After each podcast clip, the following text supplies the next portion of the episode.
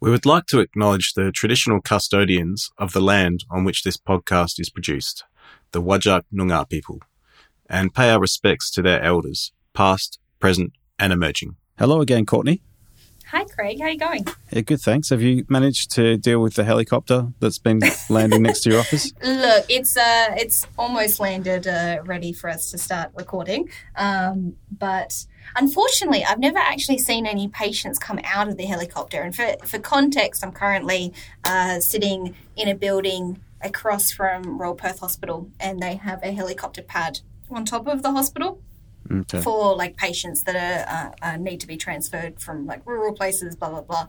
Um, but I get to watch this helicopter, and it's very cool. Uh, but I've never seen any patients come out of it yet. Maybe I'm too far away. I don't know. Okay, okay. Maybe we should get that helicopter pilot on for a, an interview that sometime. would be so cool. yeah, Oh man, could you imagine? yeah, be brilliant. Yeah, that'd be awesome. I don't know who it is though, but yeah, we, Okay. we could ask around. Yeah, that sounds good. oh, funny. Yeah, that's that's it. another uh, aspect of health, isn't it? Like the flying doctors.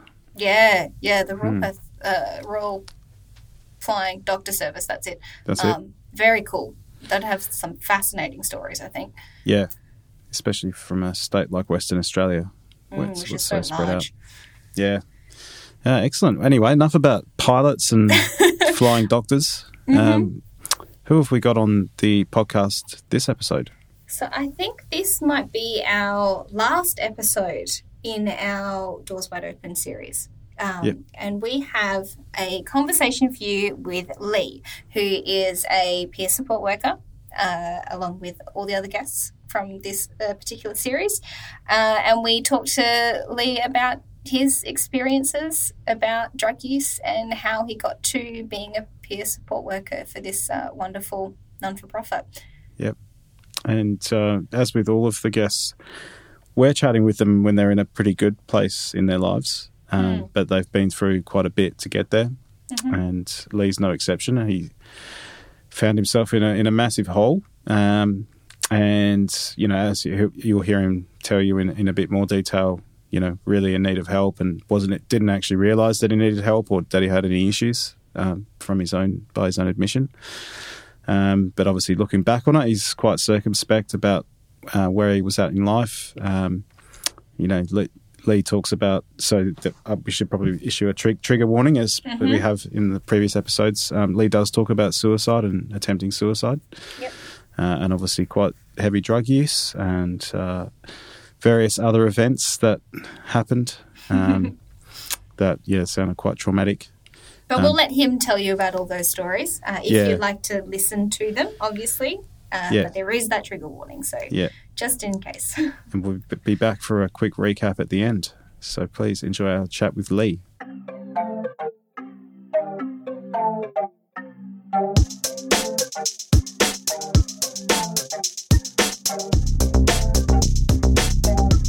I like to touch it though. I, I don't know why. Things like that. I'm just like, ooh, I've got to touch the walls. Uh, Yeah. Anyway. Well, without further ado, I'm pleased to welcome Lee to the podcast. Thanks, Yeah. for, thanks for joining us. worries. It's great. We're- So we've, we've been speaking with a few of your colleagues today, um, and these are going to go out over separate weeks and, and that sort of thing. Um, but yeah, do you want to just introduce yourself? Like, tell us what you're doing and your involvement with Doors Wide Open. Yeah, so I'm Leon Billis. Um, I'm a peer support worker at Doors Wide Open and uh, also work for Housing First Support Services, which is an umbrella underneath Anglicare, Breakaway, and Doors. Work with the homeless as well. Um, yeah, what, what else would you like to know? so, Yeah. so what generally, like, what would a typical day look for you as this job, in this job? Um, at doors, it's um, it fluctuates. It's Yeah. completely different. You know, one day I might be dealing with say it's five hours a day. So, um, on a random busy day, you might get a day where someone might come in and talk about say family domestic violence problems. And next minute you're talking to another person, which might be talking about heroin addiction. And next minute you're talking about someone who's got alcoholism or someone who's talking about homelessness you know so it just ranges then sometimes you might have a boring day which is very quiet just, it fluctuates so it's uh, okay. there's no appointments at doors so it's just pretty much anyone comes in that's vulnerable and we just take anyone in and we try to support them as much as we can Okay. Yeah, How many po- peer support workers are in your team? Uh, we've got is Adam. Yeah, Shane. Oh, try got four or five of us. I think. Okay. Yeah. Yeah. Yeah, so we've spoken to pretty much all of you. Yeah. for the podcast, Got the which whole is good. team. and, and you all have different stories to tell and you know Yeah. different um, paths into doing what you're doing now so d- are you, are you happy just to go through what led you like you know maybe start at the beginning and Yeah. what definitely. led you to, to Definitely. doors yeah Definitely. So um, I was in a methamphetamine addiction for a while. Um, led to a br- um, uh, my partner left me. I was ten years. You know, had kids together and everything. So I lost everything. I lo- literally lost everything: the cars, the animals, the kids, Yeah. relationship, and I became homeless. So I was homeless for about six months. Um, I was still in. Um, I was still in strong addiction.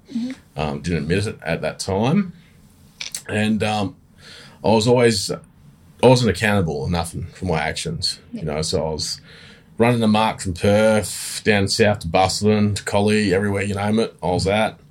Um, got to the point I was living on the streets for a bit.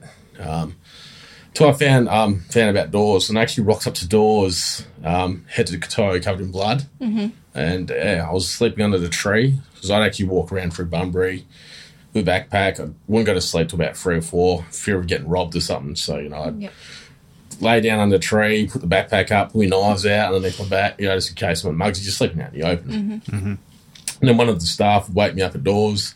I'd go inside there and, um, you know, make a coffee or something, have a chai, have a chat. It was that communication to begin with, you know, and um, someone to talk to yeah because it got to a point when I was in homelessness where I pushed everyone away, you know, because I was in that repetitive nature, Yeah. not accountability, no nothing.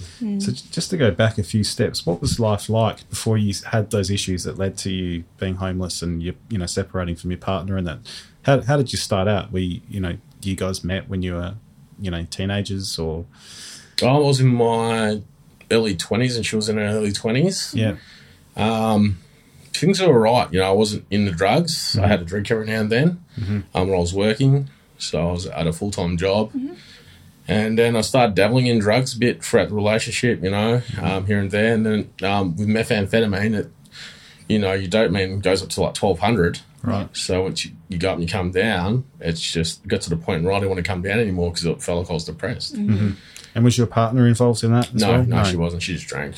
Okay. um, No, it was all me. Got to the point it was just like a bit of sneaky behaviour. I'd go out and get high, you know. Yeah. And you know, that's what usually happens at the start of an addiction. yeah. And and how many kids did you guys have? Ah, too. Two kids. Okay. So and so, what? How how long after you started dabbling in drugs did it take for that relationship to end and you kind of go your separate ways? Uh, so she left me in twenty mid twenty nineteen. She left me. Okay. So she left me mid twenty nineteen. So I was on drugs for about in twenty sixteen. I got made redundant in twenty sixteen. I got a big payout. So went on a big holiday and, and about I spent about 20, 30 grand on drugs. Um, you know, and yeah, so 2016 I was unemployed. Um, then I had p- bits of employment here and there, didn't really do much. Mm-hmm. Uh, so four years, nothing was, ch- no, not sorry, three years, 2019, nothing was changing. Mm-hmm. No, it got worse and worse and worse. You know, I started hanging around the wrong element, started Mm-hmm. doing wrong things. Uh, had people come to the house. Um, it was pretty bad. Okay. So, you know, like I see it now, it's the best thing that happened is her leaving me, you know, and I appreciate that. And Yeah. at the time, I was just like, I apologize to her since, you know, I was just, you know, that's what happens in addiction. Yeah. Mm-hmm. Um, so she left me in t- in June. And um, yeah, then pretty much it was the worst, yeah, the worst feeling ever. Yeah. Yeah. You know, like I remember it was just packing my ute up, not knowing what to pack. Mm-hmm. You know, like the police rock up, they called the police Yeah. to try to hurry me on. Right. Okay. It was pretty hectic. So did you Yeah. have a trade originally, or what, what sort of work were you doing? I was a forklift driver at a local timber mill. Yep. In, um, yeah, down Dardanup. Okay. Mm, mm-hmm. No worries. And and so that job finished. You said you got ma- made redundant. and- Yeah, 2016. Because I was Yeah. actually on drugs and I become lazy at my job. Um, I pretty much had lost, like, I don't know, I kind of like lost my, f- where I felt in the world. Mm-hmm. You know, I was on a dead end job. Um, and I just got lazier and lazier at my job. You know, there was no progressing forward. It wasn't really a career, it was just dead end. And yeah. Mm-hmm. Yeah. Okay. So then you packed up your ute. Yeah, Where so I did you packed go? up, so yeah, um, packed up the ute, um, I re- actually repacked it three times. it was like, Yeah. you know, swear, I didn't know what to take, you know. Of course, yeah. Mm. Um, so I think I went to stay at a mate's house the first night, um, and then I ended up going to Bunbury. Um, it was a bit the whole time. The whole it was six months. It was pretty hazy, yeah, because I was pretty much everywhere. Because a month after she left me, my you got stolen, had all my possessions in it. Oh, yep. So I pretty much what had happened was that I took a lot of pills. and I was trying to top myself, of course. All right, I was driving through Bunbury trying to top myself. Yep. Anyway, I parked up at this place I was staying. I woke up in the morning, it's gone. All my stuff in it's gone. Right. Yeah, so that was a month after. So that's when I become like, uh, I was on the streets. I had no longer had a vehicle or nothing. So no, I didn't trust the person's house I was in. That's when psych- like, I had my first anxiety, panic attack, um, psychosis started kicking in, you know. And um, so I was on a backpack on the streets with my backpack, Yeah. um, walking around. So. Did you ever find out what happened to you? Ute, Or who Oh, was yeah, we involved? found out in the end. Um, it was um, we, uh, you, you got found in Mandra, um, and it got sent out to an auction now, so it was all got sorted. Right. Yeah, okay. And so, do you know who taken it? Yeah, we found, we found, yeah, we found out who took it. Yeah, we, a bloke who stayed at the house, uh, he just got out of jail, Okay. so he Ah. took the ute. Um, yeah, okay. And right. of course, it had a lot of um, useful possessions in it as well. So, Oh, as far as I know, they they trashed. I think they trashed everything. They just Oh, sold okay. the ute. And I- what I heard was the ute was getting used for other things and right. ran about. Wow. so Yeah, that, there you that in go. itself would be pretty traumatic. without- Yeah. Without, all the other stuff that was going on for Pretty you. much. it was it was really it was really weird um my state of mind like usually i would have wigged it and been stressed out but i don't know because i lost my family Yeah. lost my kids losing the ute I, d- I just didn't seem surreal that whole six you gotta understand this whole six months was surreal i was very high very drunk Yeah. Yeah. um, and I went to the lowest of lows you could go to. I, at one point, I was sleeping in a enclave where I was just like puke and spew. Someone else's puke and spew. I was sitting in. Yeah. All right. You know, Right. it was it was a crazy six months. Yeah. Just unaware of what- really what was going on. Yeah. Yeah, I didn't want to. I didn't want to like. I was having my first. Uh, I remember my first week after she left me. I was having nightmares. So like Mm. I'd. I go to sleep and then I dream about the kids were next to me and she was next to me and I wake up and they weren't there and I just start screaming. Mm-hmm. Yeah. Mm-hmm. you know, like it was it was. I acted out a lot. I caused a lot of destruction, a lot of chaos, and um, it Yeah. was pretty brutal. Yeah. It's pretty full on. And what was um the psychosis like? What was your main things there? It was it was pretty much torture. yeah. so like I, I built up like a lot, lot of enemies and the stuff I was doing, you know, and um, got to the point like there was a lot of distrust, you know, because the family wanted to keep. I understand now, didn't understand back then. My family wanted me to keep be away from my children, Yeah. so they'd say they'd be not dishonest about things, um, and all of a sudden in your mind, what would happen in your mind, it'd be like a story Yeah. and pretty much part sometimes you'd know it was a story in your mind and you get back to reality then all of a sudden something will happen and bang you're back in that story Right. and if you're not careful that story will ensnare you and then all of a sudden you're on a roller coaster of craziness you know Yeah. and it was hard to, and it'd be hard to get out and one day i was stuck in psychosis for like two or three days Yeah. And what was your kind of main main theme with it? Was it people keeping you away from your kids? it was everything really um it was people after me because um Yeah. Well, at that time, part my ex put a um, uh, VR on me, Yeah. uh, which I breached, and I was on bail from the. Um, I was on bail on the state, you know, because I was NFA. I was Mm-hmm. no fixed arrest, you know, and you know at that time I thought I was getting followed, this, this, and that, Yep. under surveillance because I had been under surveillance when I was living with my ex. You know, Mm, mm-hmm. police picked up the cars and said these cars are under surveillance. So when you're in that life of being under surveillance and this, this, and that. And then you put on the streets and you get in It's easy to- psychosis. yeah. You resort back to that mindset, and all of a sudden, you, you see you see those people walking around and they're looking over their shoulders, Yeah. this, this, and that. It was like that, in but you, you think you're in a movie. It's crazy. Yeah. Yeah. Yeah. Mm-hmm. Interesting. So did you have, ever have any um, assistance from a doctor or anyone who's kind of said, look, these, these are your issues? Or Um, I went and seen a doctor at um, I went to the AP. I think it was the APU. Again, I was really high, and um, I just s- kind of silver tongued my way through it, and then I just walked out and they said, "Oh, give us a call back." But There was a time when I topped myself, tried to top myself in Collie, and I went to Collie Hospital. They gave me that charcoal drink, Oh, yeah. and they transformed me to Bunbury. And I woke up and I had a massive psychotic episode. Mm-hmm. I, I thought these guys in the room next to me were after me and stuff. So I Right. pulled the plugs off my chest, Oh, you know, yeah, yeah, got yeah. up off the bed. They were Yeah, trying, they were tried trying to to run. run. Nurses were following me around. Can you please pee in a cup? Can you please Yeah. take this? I'm like, no, no, give me a No. bottle that's not open, you know. Yeah, you know, yeah, try yeah. to drug me.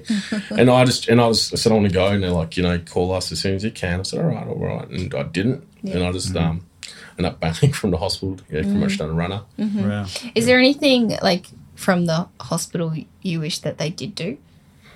Um Is there anything you think they could have done to?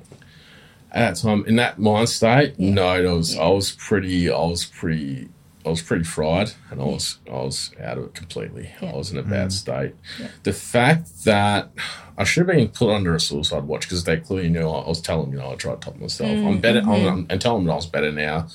How easy it was for me to just like walk out. Yeah. You know that's crazy. Yeah. They should have probably put you under an order, shouldn't they? Hundred percent. Yeah. I was in psychosis clearly, Yeah. and I just tried to top myself. You know, Mm-hmm. it's just like come on. Yeah. You know, I've Should have been. pulled these things off myself and I got out of bed and it's Yeah. like, nah, I'm, I'm out, I'm fine, I'm fine. Yeah. Really?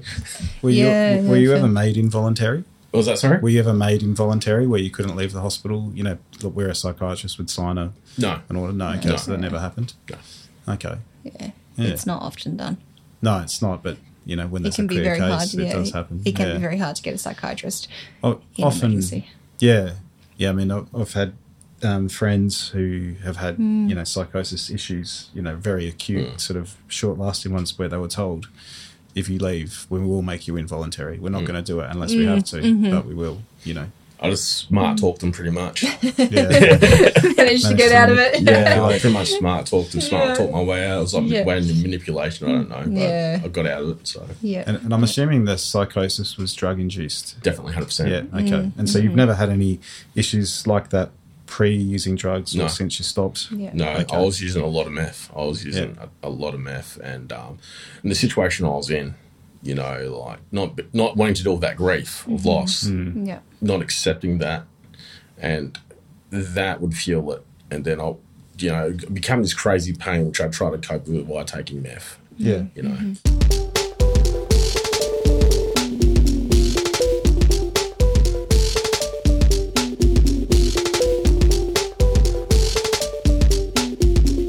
So fast forward to the, the moment where you turn up to doors covered in blood. How, how did that come about? all right so i was at my mother's house and um she when you're on meth and stuff like that your parents grow tired of you really quick trying to help you out you know so i slammed my head into the brick wall you know and sunny's on it was blood everywhere i was driving around bunbury covered in blood Right. you know, and I went to doors as I said, you know, or I need help. You know, I need help with this. So I've gone to doors and seen the people on doors and, you know, they said, I'll come back when you're cleaner, but, you know, always welcome to come back. Um, but yeah, no, went into doors, that helped me a lot. You know, it was kind of a starter for like getting into life and recovery, Yeah. you know, open my eyes up. Yeah. And what what were the steps from then? What All did you right. have to go through? So, um, gone into I, I started going to like doors. I started treating it as like a routine. Yeah. So I got to the point. So a lot of things had transpired before that. So this is like later on Yeah. in my homelessness. So I would go to doors and like so I'd wake up. You know, waking up under a tree, or I'd just walk in, Mm-hmm. and that'd be my structure. Go there every day, Monday to Friday, open till close, and then night time find something to do. Yeah. And then one day someone mentioned me who, who thought about rehab Lee.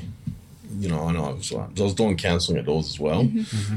Um, I was trying to turn my life around. I was, um, I was couch surfing um, here and there, Mm-hmm. but you know, I got to the point where something had to change. I was talking to the right people Yep. who'd been Mm-hmm. who'd been there. So um, I asked, uh, I asked the people at doors, you know, can you hook me into? Um, I want to go to rehab, so they got me into Serenian House. Oh, yeah. So I've gone to Serene House in Nanup Mm-hmm. where um, I did detox for seven days, Mm-hmm. and that that sucked. Mm, Mm-hmm. Yeah. they That got, would they have. got me on the antipsychotics, and I was like so numb watching movies. I was like, ah. Yeah. Yeah. Yeah. Um, and I did eight months in the um, Nanup um, in Nanup TC. Yeah. You know, which really really changed me. Yeah. So, what, do, you- are you able to talk us through um, the process from arriving there and, and Yeah, how, sure. that, how Yeah. that worked, and then what you did, you know, the work you did, and Yeah. then being able to leave? Yeah, for sure. So, um, so the detox was pretty much simple. Um, you just stay in detox, take your meds, PRNs when you need them, just to quiet your mind down. Just drink lots of juice, eat lots of food, um, and they give you some support staff to talk to. Um, and then after seven days, it was supposed to be fourteen days, but I was about to, I wanted to leave. Yeah.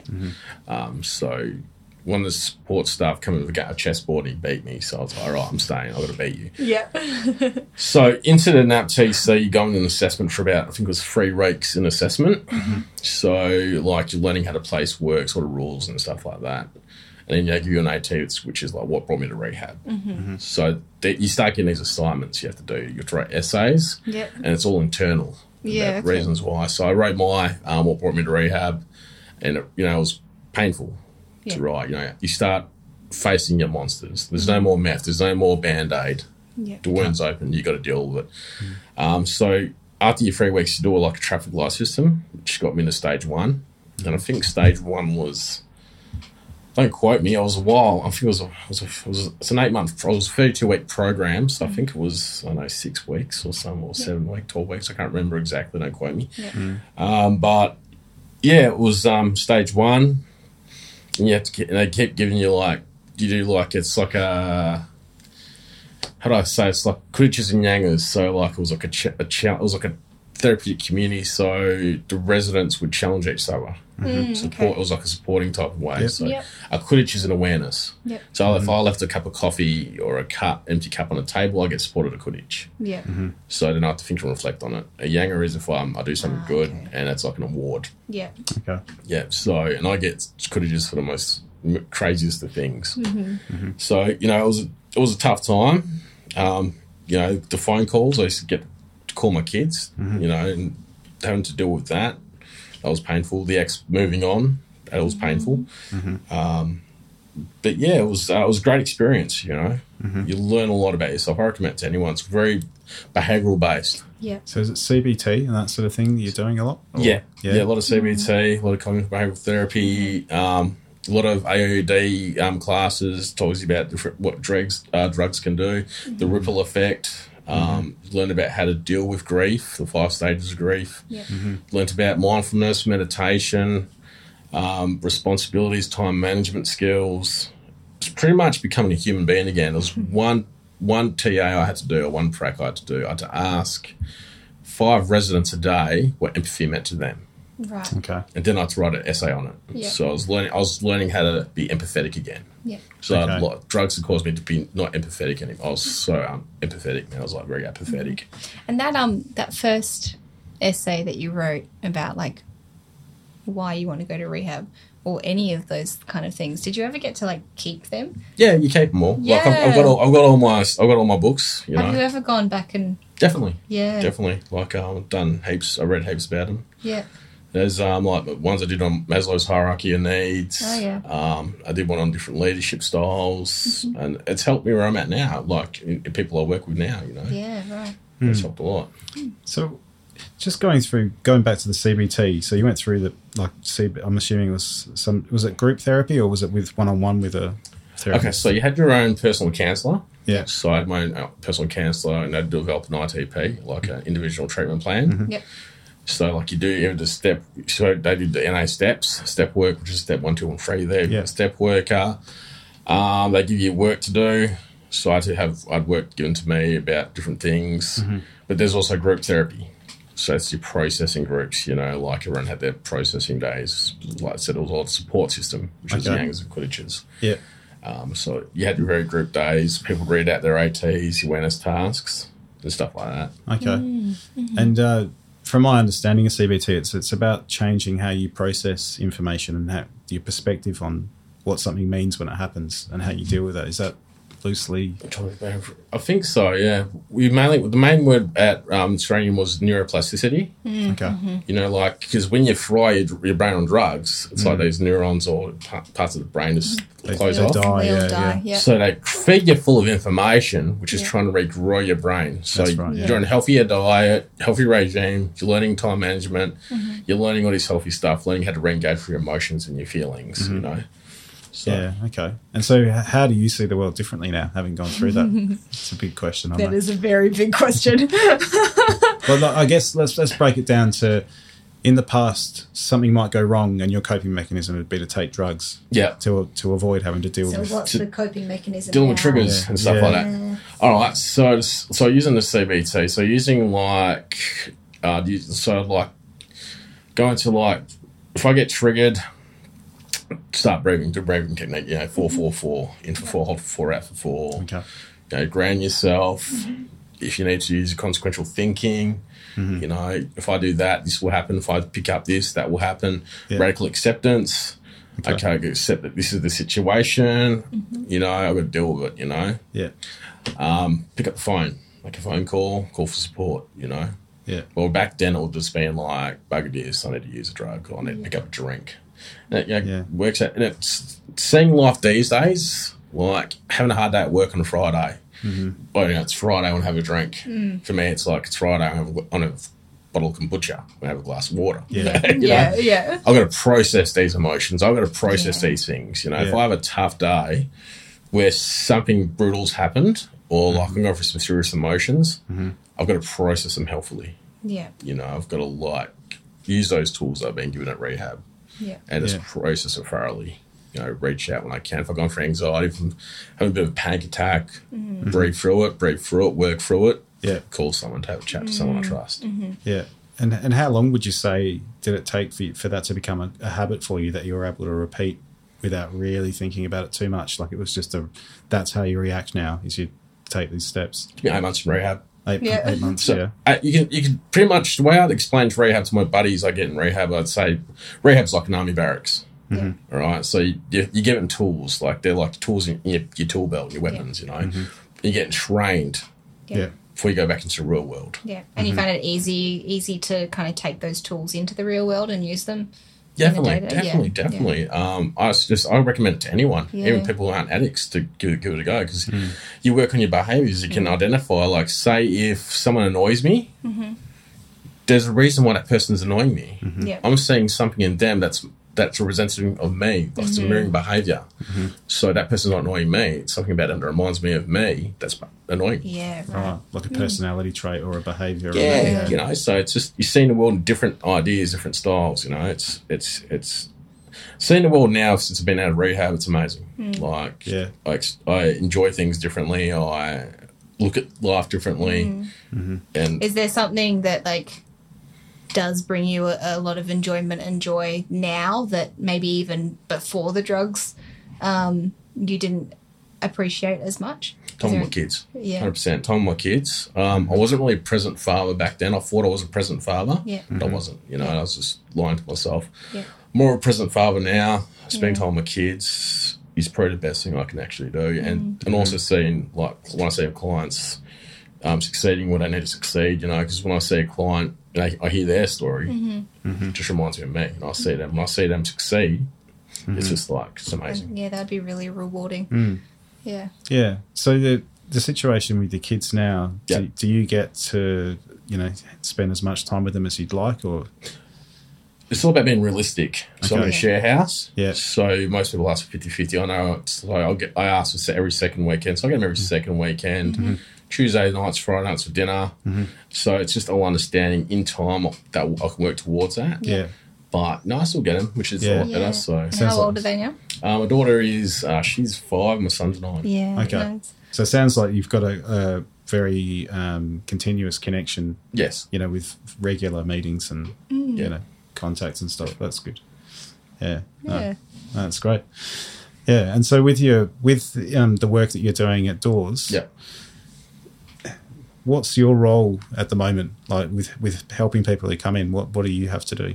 Oh, so I'm just a peer support worker. So what Yeah. I do is like, like I just talk to them. If someone comes, in, it's- it depends who comes in. If someone Okay. comes in and I know for a fact I get more out of one of the other guys or one of the other ladies, I'd say talk to this person. This person's probably better for you. Yeah. But they did the same thing for me.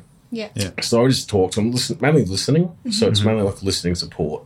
Yeah. So okay, so for example, you come into the door. Uh, how can we help you today? Oh, housing. I said okay, or it's like meth use Right. talk about that. And what I'll do is I offer options. Yeah. You know, like that's what I believe in is offering options. What are you interested in? Are you interested into going to like next step, a detox clinic? Would you be going into rehab? Would you interested in AOD counselling? You know, I could talk to cat, but refer them to CADs. Um, you know, so I just offering options. Yeah. And okay. when when did you start working doors? April twenty twenty, uh, twenty twenty one. Sorry, April twenty Yeah. twenty one. Okay. And the so because originally you were someone who would walk in. Yeah. Um, how did that transition happen to being Okay. a client to a job? Okay, so after rehab, um, I came up was I come very close to the people working at doors. Um, Yeah. I started studying. So I became a volunteer at Doors, Yep. and then I started studying at JSW. Did like a community care skill set, Mm-hmm. and then um, eventually Doors changed hands, and I got asked to if I wanted to be considered for employment. I said, yeah, definitely. Yeah. You know, and that's how that transpired around. Yeah. Hmm. Oh, that's, that's in- interesting. And, and do you have any ambitions for like further study or a particular direction you might want to head in, or are you just happy doing the sup- peer support stuff? At, you know, for hundred now? percent, no, hundred percent. Um, ever since I admitted I was an addict, like I was like my ninth day in rehab, I admitted I was an addict. The minute- Mm-hmm. moment I admitted that, it opened the doors. Okay. You know, I want to be better. I want to better myself in every single way. So to answer your question, yes, definitely. You know, like I wanted to do study more. Mm-hmm. Uh, I want to work towards maybe you know, realistically, t- you know, ten years down the track, to always probably open my own practice or something Yeah. like a okay. holistic style or something like Mm. that. Yeah. Nice. Yeah, like Yes. psychology and therapy and Yeah, I want to get into behavioural science is what I want to get into, Yeah. and um, but like try to work towards like we're doing now, Mm-hmm. but um, a different approach, another approach or something. hmm. Yeah. Something a bit more wider. So there's lots of different um, processes and things combined. Yeah. Yeah, Yeah. Yeah. Interesting. yeah, no, it's interesting. a lot can happen in ten years. So a lot of Oh, plans yeah. can change. You know, True, so yeah. that, that that is just the goal that I'm looking at, Yeah. aiming to Yeah. No, transpire to. that's, You know, that's great. Yeah. yeah.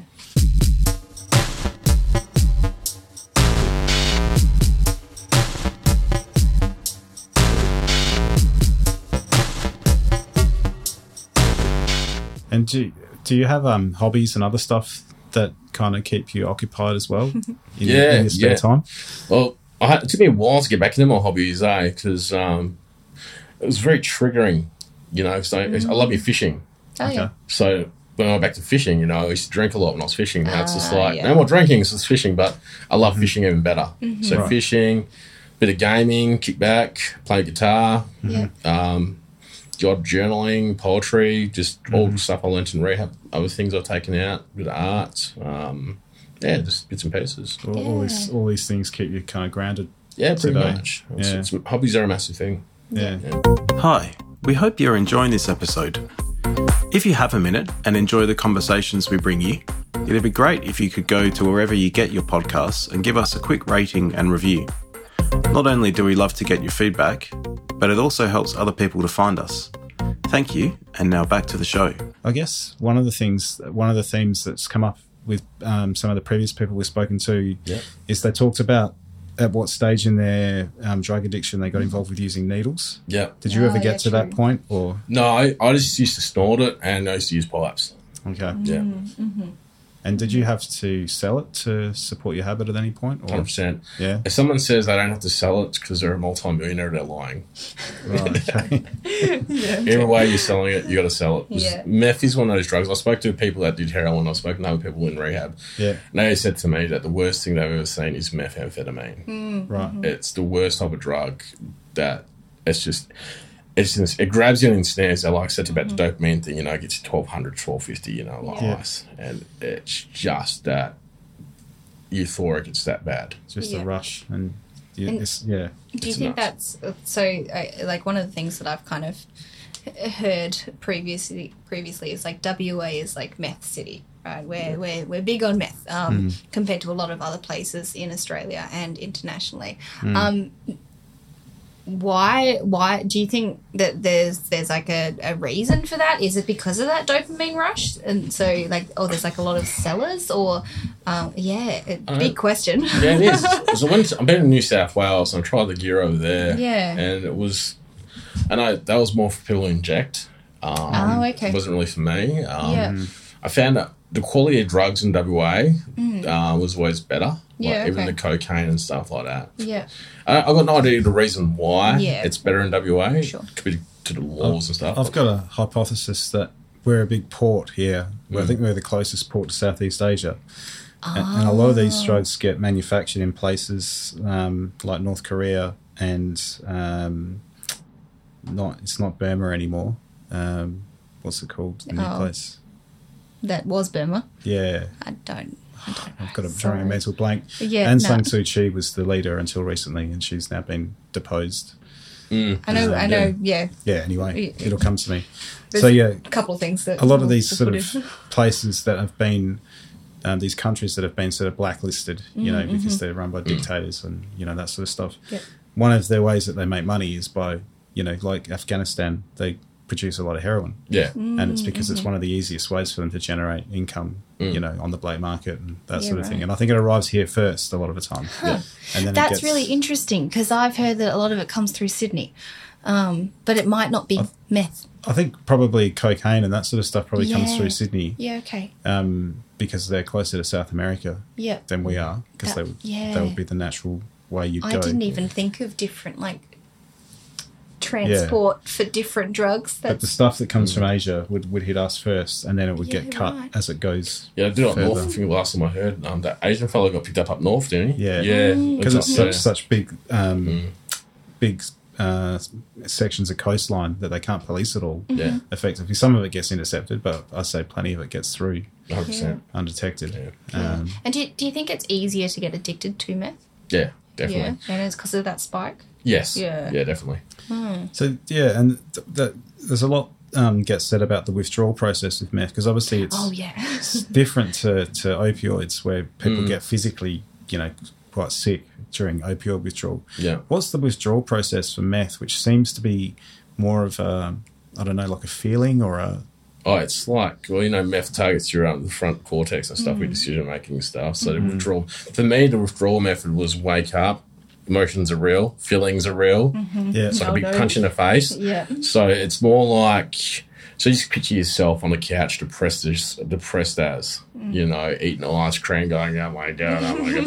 That's what more of a withdrawal from meth is like. You're depressed, you're lethargic, you don't do nothing. Yeah. You're like, I need, I need, another, I need another fix so I can keep going. You know, Right. because I can't function anymore. Yeah. I Yeah. feel that. so it's down. almost like a compression of all those emotions that kind of funnel into a Yeah, so it's I like- so- can't. yeah, So you're looking at positive 1200, right? Your dopamine Yeah. scale. Think about negative 1200 in Yeah. dopamine scale. You think you're clinically depressed when you're just like sad or just miserable. Mm. you know, Mm-hmm. you just you just can't be bothered doing anything. There's no motivation. Mm-hmm. It's yeah, yeah.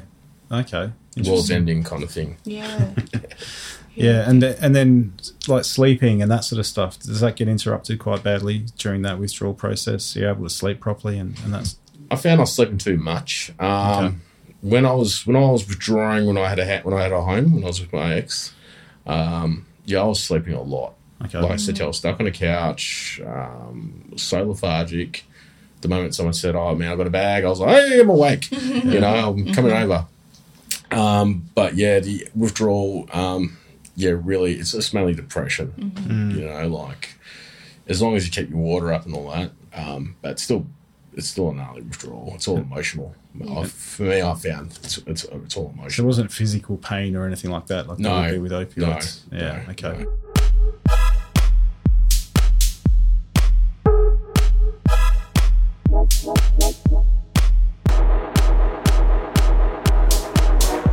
And, and what sort of medication do they give you to try and deal with that during your detox? So we had. I was given um, quetiapine. So Oh, yeah. it was like just antipsychotics. Seroquel, yeah. Oh, Yeah, Seroquel, yeah, yeah. just antipsychotics, just to just to numb the mind. Okay. Yeah. Because I couldn't watch a movie, I couldn't function, couldn't do any meditation because I just had this ongoing movie in my head. So Yeah. I said learning about empathy again. I was learning how to deal with my emotions. So it was all about labeling and identifying emotions, and realizing what they are and then processing that. Yeah. Um, um, when when did you start rehab? Uh, so I start. I went in my daughter's birthday, so January seven. I started rehab on January fourteen, and I got out September 15, Yeah. Okay. And that was 2020. 2020. Yeah, 2020. and so yeah, you Okay. you would have been coming out um, maybe around the time we were we had borders and Oh, stuff. up yeah. in- within Yeah. WA. Yeah, oh, that's I interesting. went, I went in yeah. pre COVID to come out post COVID. Yeah. yeah life was, it jeez. was so different. That would have been very different. Yeah. Yeah. So what? Yeah. Talk us through that. Was there a, f- a Yeah. few challenges at that point? it was really random. Like we'd have Yeah. we'd, we'd heard about the COVID. Uh-huh. Like when, when I was homeless, I didn't give two. I didn't really hear about it. Didn't really care about the news. Hmm. Um, then I started hearing about this case in Wuhan. I was like, "What's this Mhm, about? You yeah. know, what's going on here? You know, this is pretty cooked. Yeah. You know." Yeah. And, then, and then we had people coming into the rehab, and they would be telling us, "Oh, people get infected over here, over there." Yeah. You know, and you start watching people s- just freak out. Yeah. Oh, I need to get out of here. You know. Then you heard about the toilet paper crisis. Oh, yeah. And, you know, because because we haven't seen it because we were a bubble. We, we got to put we got put in a three month lockdown down and up, Okay. so there was no visitors allowed, no nothing, Mm-hmm. yeah. and uh, we rarely got told the news because they didn't want to scare us or nothing. Yeah. Yeah. So for us, it was like we were it was like ignorance is bliss kind of thing. Mm. But when we come out, I remember I remember going with the staff for a shop and I was um, kitchen coordinator, and I wore a bandana, had to wear Mm. gloves and everything, went to Barcelona. Yeah. And I was like, wow, this is crazy. Yeah. Like people looking at us because we had like we shot for a TC, so we shot for twenty people, so we had like two free trolleys, Yeah. and people were just getting arky at us, and I'm like, what? I was getting Oh, like- of course. They think yeah. that you're hoarding f- hoarding all the supplies and that. yeah, because Yeah. you can only like buy two of two of everything or something Yeah. like, or you can only have two. It was just That's so right. weird. Like I was Yeah. standing right next to people, people were freaking out because I was Yeah. standing close to them. And um, uh, did you have like a like a a pass for buying lots of food if you needed it? Yeah, because um, Yeah. with that, the, I think the TC rang up at advance Yeah, and said, okay. you know, we have to now TC. So What do you really, call it? it's just like the customers that are freaking out, Yeah, but like 'cause- the staff know. Yeah. the staff were happy they brought me because last time the staff went by themselves and the staff got attacked pretty yeah. much. Right. Right. Okay. So no, okay, Oh, well, yeah, they just kept staring at me that's on a bandana. and all that. I was like, "What are they staring at me?" And I think I robbed the place. I'm like, Yeah. "Damn, I got a face mask, got your old bandana, I'm like, Yeah. black gloves on. Yeah. Yeah. Yeah. Oh yeah. it, That's was crazy. it was random coming, and but coming out of rehab, it was so funny. Yeah. Just I didn't understand social distancing. You No. know, Oh yeah. Fair Yeah. enough. Understandable. Totally different. Yeah. Did you have Completely like different. televisions and stuff whilst Yeah. you're inside, so you would We're- see the news? And, we were allowed to watch TV Fridays. Um, so Fridays at five PM, the TV's got turned on. Mm-hmm. mm No, sorry, six PM. Sorry, and the TV's got turned off at Sunday six PM. Hmm. okay. So weekends, pretty Mm-hmm. Yeah. much. Okay. And what about internet and that sort of stuff? No, Okay. So so no it was access no to- internet. Um, it was just you could do internet. We had we can do online shopping. Okay. Um, that was about it, but we weren't allowed to use internet. Nothing. It was just pretty much like you're focused on yourself, Yeah. Yeah. work on yourself, no outside influences. Okay. Yeah, Because um, Serenian's one of the ones that doesn't allow you to smoke as well, does it? we had to quit smoking. Yeah. Yeah. Okay. And how, how was that for you? it when I was in the detox, I was allowed to get some chewies, those um Nicorettes. Um, I was on patches. Mm-hmm. Um, I ended up just chewing like a packet of those things. Um, We got NRTs, nicotine replacement therapy, Mm-hmm. capsule things. Um, yeah, it sucked, but I was able to quit. Um, because I was actually I was actually on bail still, believe it or not. So, Okay. so I actually went to court my th- in my third week. I don't think we've touched on this. No. So you so you had a run in with. No, I said I was in bail before. I was on breach of the ROs. I Yeah. breached the- Oh, because right. I got arrested. Yeah. Okay. Los Oh yeah. Angeles. Yeah. Yeah. Okay. So no, I was actually um, I was actually on bail when I was in rehab. Right. Yeah. so I right. went to court when I was in rehab. Right. Okay. I mean, And- they could definitely like keep track of where you are if you're in Yeah, rehab. Yeah. Well, I, I was really lucky. I was looking at three to six years apparently. right. For Five, bre- breaching a VRO, five breaches. five, Five breaches. breaches. So Yeah, okay. three to six years. Yeah, that's what Okay. I was, that's what my court, my lawyer was telling me. I was like, Wow. wow, you know, and um, yeah, so I was lucky. Um, because I did a lot of work straight away, I got a GGG award. It's like an award if you do think something exemplary. You know, I was doing the work training thing. You know, Um, so I got my Jitty Jitty award, got my five dollar lawyer, legal aid. Um, done a really good job, and I asked for a spent conviction, but they gave me a twelve month ISO, so an intensive supervision order. Yep. So I had to do urinalysis, have an AOD. So that was twelve months. So I did eight months of that, twelve months in rehab, and I did the other four outside of Yep. rehab. Yep. Okay. And was there any um, I guess, non-residential treatment that you got once you left rehab? Did you stay engaged with with Yeah, so- therapists and stuff? as with with the um, ISO, I had to link. I was linked in already with with CADS, so Okay, my yep. Mm-hmm. AOD counselor who actually signed me off. Who was confident I wouldn't use again. Um, I had to do. I did one urine analysis test. I go to doors um, every now and then. Serena was a bit worried about me going to doors. I had rumors about doors and Yeah, lies, you know, it was just all just word of mouth. So Okay. I'd go back to doors, I all my support. I'd go to, I actually started also going to NA, which is Narcotics Anonymous. Yep. Mm-hmm. Mhm. So I got to those meetings, they helped, you know. Mm-hmm. do you still go to them? yeah, definitely. Yeah. Um, I don't know, it's my home group. Okay, Yeah. Yeah. okay. Um, did you start smoking again? Yeah. I, I go to the casinos, I got bored. That's the thing. Like, Oh, Ah, so my okay. CEO, my corrections officer told me, don't do nothing. Yeah. Went to casinos. Um, I wanted to socialise, Yep. but I didn't want to pick up a drink. So Yeah. Mm-hmm. I'm, I'm completely sober now and off drugs, so I didn't want to drink. Yep. So to socialise, it's got the outs you know. So I bought a packet of smokes, some fry and And that up, was it. bang, back on nicotine. So I've Yeah. been trying to quit. It's just yeah, Mm. It's hard that one. yeah, it's yeah. getting it's getting more expensive all the time as well, It is, is, isn't it? yeah, yeah, yeah. Okay. Well, I'd say we've we've got a pretty good lot of um, conversation there. Yeah. Yeah. And Yeah. thanks for being so open and answering all the anytime. It's nice. queries that we Yeah, have. definitely yeah, appreciate it. Mm. But yeah, appreciate your time, and Alright. uh, it's glad to hear that it's it's working out, and you Yeah. know, yeah, your experience is hopefully benefiting somebody else you Yeah, know, out cheers. there. Yeah, Thanks. yeah. Thanks very Thanks. much. Lee. Alright. Cheers. Cheers.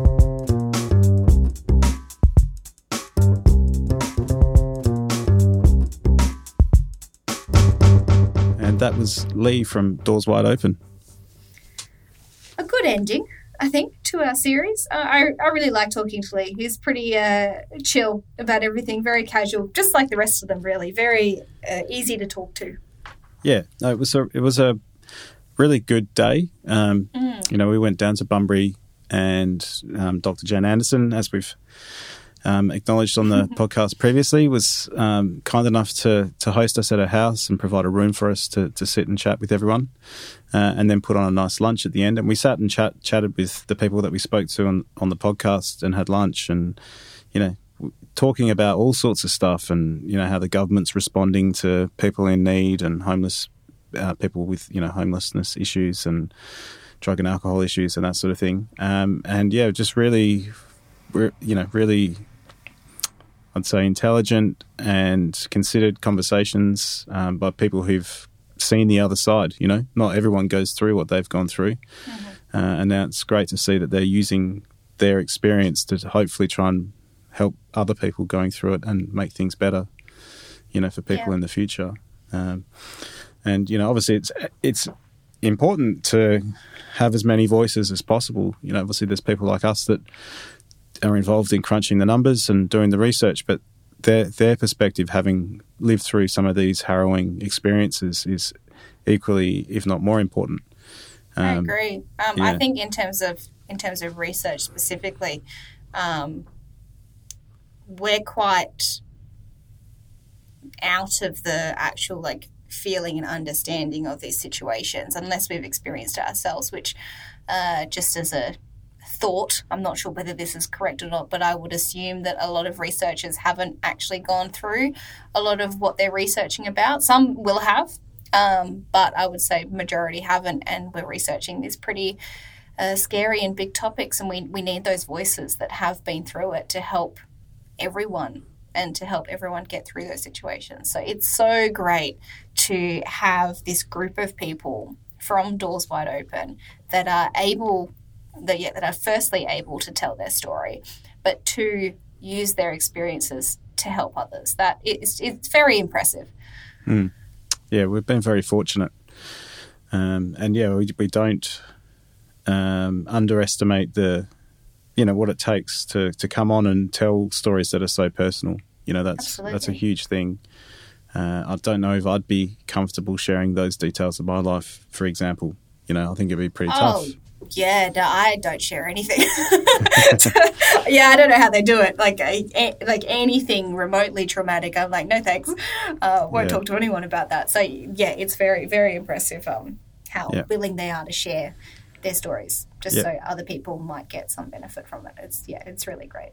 That's it. And, you know, we wish all of them well in their future endeavors, uh, Yes. whether they, they stick around at doors or whether they move on to, to other things. Um, and obviously in their, their journey through recovery.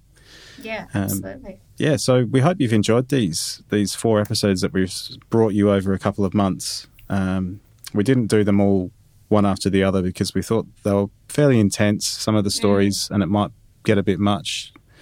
You know, listening Yeah. to those back to back. We are we when we filmed the day, I think you and I both, Craig, we uh I know I was a little bit overwhelmed by the end of the day because we did record them all in one day, and uh, afterwards I had a big nap when we drove back home uh, Yeah. because it, it was a lot of emotions and feelings, and we really wanted to highlight each person person's story as their own story rather than all consecutively. So Yeah. we hope we've done that. Um, Yeah, yeah.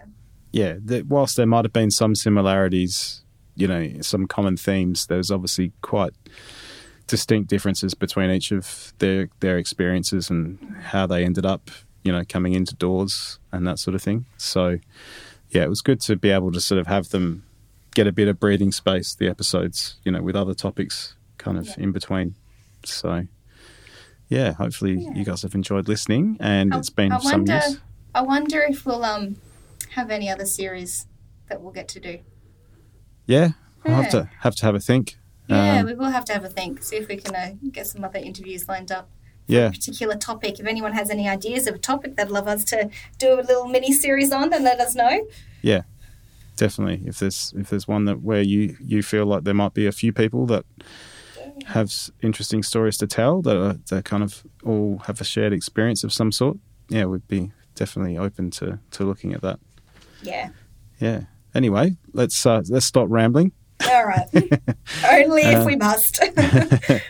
Uh, so, how can people get in touch with us, Courtney? Uh, you can uh, tweet us on Twitter at health means what, uh, and you can email us as well at meaningofhealth at outlook.com. So contact us. Would love to have a chat uh, about anything and everything, whether you loved or hated the episodes that you've listened to, uh, what your favourite one is, uh, whether you think you'd be a great podcast guest on our podcast. That would be awesome. Uh, we'd love to just talk about anything. So, yeah, Yeah. come Yeah. chat. and watch this space as we have we do have some i- interesting episodes coming out in, in the next few weeks as well We do, Uh, yes. We, well, we yeah. always do. We always say Yeah. that. That's because every one of our guests are interesting. that's right anyway Thank, thanks once again courtney No, thank you, Greg. and thanks everyone for listening and we'll be back with you soon The Meaning of Health podcast is produced with the support of the Education Enhancement Unit and the School of Population and Global Health at the University of Western Australia. The podcast is produced by Craig Cumming and Courtney Webber, with editing, mixing, and additional music by Craig Cumming.